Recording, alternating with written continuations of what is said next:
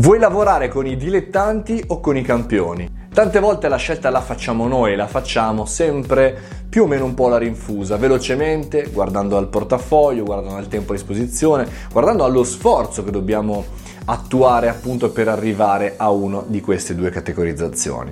Il problema è che spesso dimentichiamo la differenza tra un dilettante che fa il suo lavoro, ma è un professionista, un amatore, ma non è proprio un, diciamo, un lavoro di qualità, e invece il campione che vediamo sempre in alto, sempre difficile, sempre iper costoso rispetto al nostro progetto, al nostro servizio, a quello che dovremmo andare a fare. E allora in questo video le tre differenze per riconoscere subito un dilettante da un campione. La prima differenza è che i dilettanti sono scostanti o costa, come scostanti, credo che si dica così, ovvero fino al momento della firma del contratto, fino al momento dell'acconto, fino al momento del ok, l'ho acchiappato, sono sempre sul pezzo, ti chiamano, anzi ti sollecitano mille volte e poi, e poi scompaiono. E poi sono lenti nella produzione del contenuto e poi danno mille scuse, mille problemi e talvolta anche scompaiono, cioè li chiami, li scrivi una mail, ci prendono dieci giorni per rispondere e sono scostanti, sono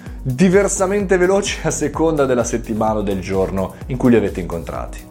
La seconda grande differenza è che sono poco ambiziosi i dilettanti per l'appunto. Sebbene invece il campione magari ogni tanto la spara grossa, dice qualche puttanata, ma in realtà avvanta un palmarès importante, i dilettanti parlano sempre di quei due progetti che nel passato li hanno fatti diventare grandi e famosi, a quando si lavorava, a quando avevamo quel cliente, a quando ma in realtà poi concretamente non si è mai vista questa realizzazione importante e soprattutto sono veramente poco ambiziosi, non puntano più al prossimo progetto di qualità, non puntano, non puntano più al prossimo raggiungimento del goal insperato.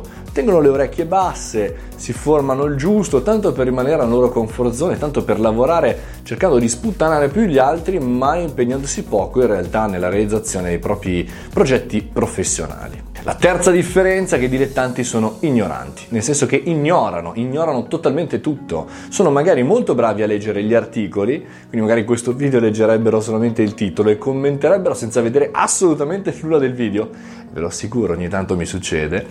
E nei progetti magari guarderebbero la copertina, guarderebbero l'involucro, il packaging per poi criticarlo o commentarlo con superficialità e un po' di supponenza.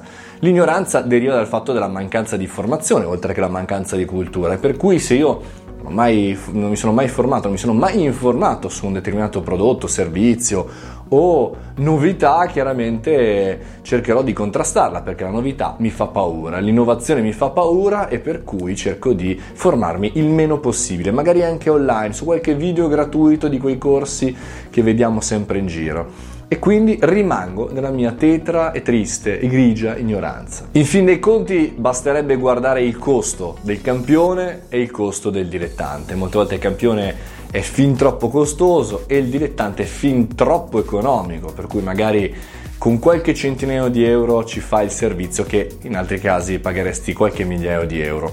Ma basterebbe guardare questo? Io credo di no, perché sono in giro anche tanti ciarlatani che magari si vendono molto bene e quindi costano anche tanto, ma poi concretamente sono anch'essi dei dilettanti. E magari dall'altra parte ci sono delle persone che si sottostimano, che in realtà sono dei campioni, ma si vendono a poco. Per questo che, insomma, queste tre caratteristiche che vedo nella mia vita professionale di tutti i giorni, lavorando con tante freelance, con tante agenzie, con tante persone, in realtà le trovo accomunate. Se queste tre criticità si avverano, state lavorando sicuramente con un dilettante, che costi poco, che costi tanto. Se invece non si avverano, probabilmente state lavorando con un campione, per cui tenetevelo tra di voi, abbracciato nel vostro, nel vostro progetto. Ragazzi, fatemi sapere se voi stessi siete dei dilettanti o dei campioni e se conoscete più campioni più dilettanti. Dove? Scrivetelo qui nei commenti.